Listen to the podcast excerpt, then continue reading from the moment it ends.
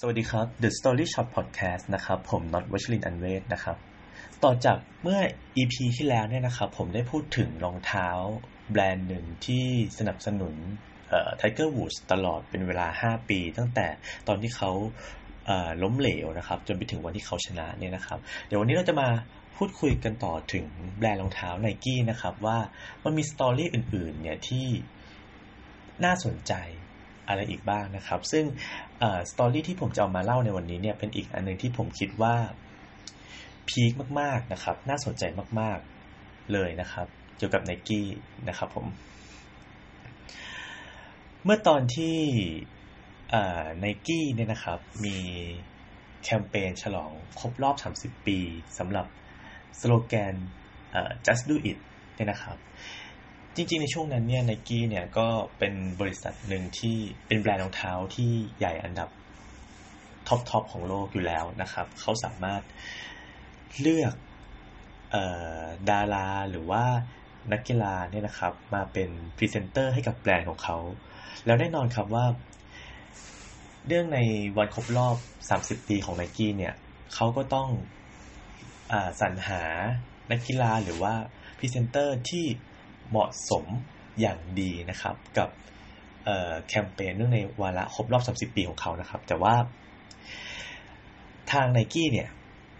เขาตัดสินใจที่จะเลือกโคลินเคเปอร์นิกนะครับ ซึ่งเป็นอดีต quarterback ทีมซานฟรานซิสโกนะครับ มาเป็นพรีเซนเตอร์นะครับผม แต่ว่าประเด็นก็คือว่า นักกีฬาอดีต quarterback นะครับ ท่านนี้เนี่ย ในปี 2016 เนี่ยนะครับ เขาเคยได้นั่งลงคุกเข่านะครับ ปฏิเสธที่จะลุกขึ้นยืนในเพลงชาติสหรัฐก่อนที่จะลงแข่งนะครับในรายการ NFL เพื่อแสดงจุดยืนคัดค้านนะครับ การปฏิบัติที่ไม่เป็นธรรมต่อคนผิวสี ในประเทศสหรัฐอเมริกานะครับ ซึ่งหลังจากเหตุการณ์ครั้งนั้นเนี่ยที่เคเปอร์นิกได้ได้ ปฏิเสธที่จะลุกขึ้นยืนขึ้นมาเนี่ยนะครับ มันเป็นการกระทำที่เกิดข้อถกเถียงขึ้นในวงกว้างนะครับ ไม่ว่าจะเป็นในวงการกีฬาเอง หรือในวงการอื่นๆก็ตามนำมาสู่การวิพากษ์วิจารณ์ต่างๆนานา ซึ่งส่วนใหญ่เกือบทั้งหมดจะเป็นแง่ลบนะครับ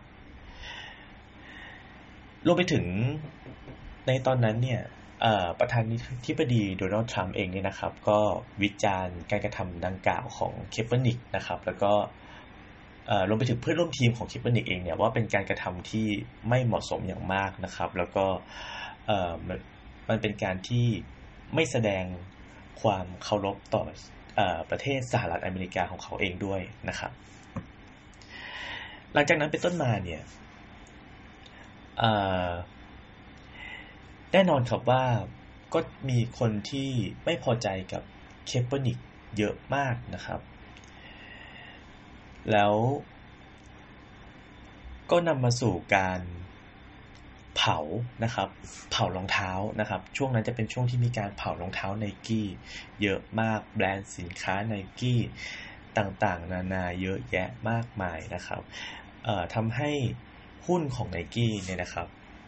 ร่วงลงมาถึง 2.1%เลยนะครับ หลังจากที่ปล่อยแคมเปญนี้ออกมานะครับ ชื่อแคมเปญนี้เนี่ย มาพร้อมกับข้อความชื่อว่า believe in something นะครับ even if it means sacrificing everything ซึ่งแปลเป็นไทยก็ว่าเออแปลเป็นไทยก็คือว่าเชื่อในบางสิ่งนะครับ แม้ว่านั่นจะแลกกับการสูญเสียทุกสิ่งไปก็ตามนะครับ ซึ่งดูเหมือนว่ามันก็จะเป็นอย่างนั้นจริง ๆ นะครับ จากการตัดสินใจของไนกี้ณตอนนั้นเนี่ยทำให้นักกีฬาคนนี้เนี่ยนะครับเขา ไม่มีทีมไหนเนี่ยเลือกเขาไปเซ็นสัญญาเล่น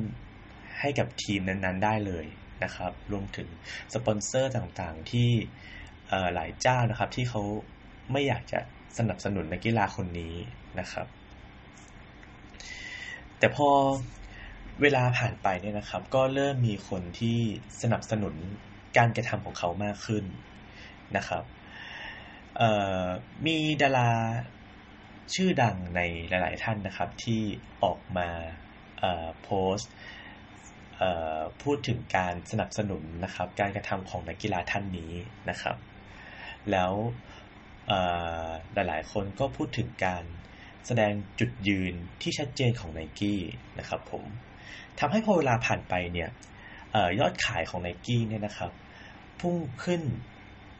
ถึง 31%เลยนะครับ ก็จาก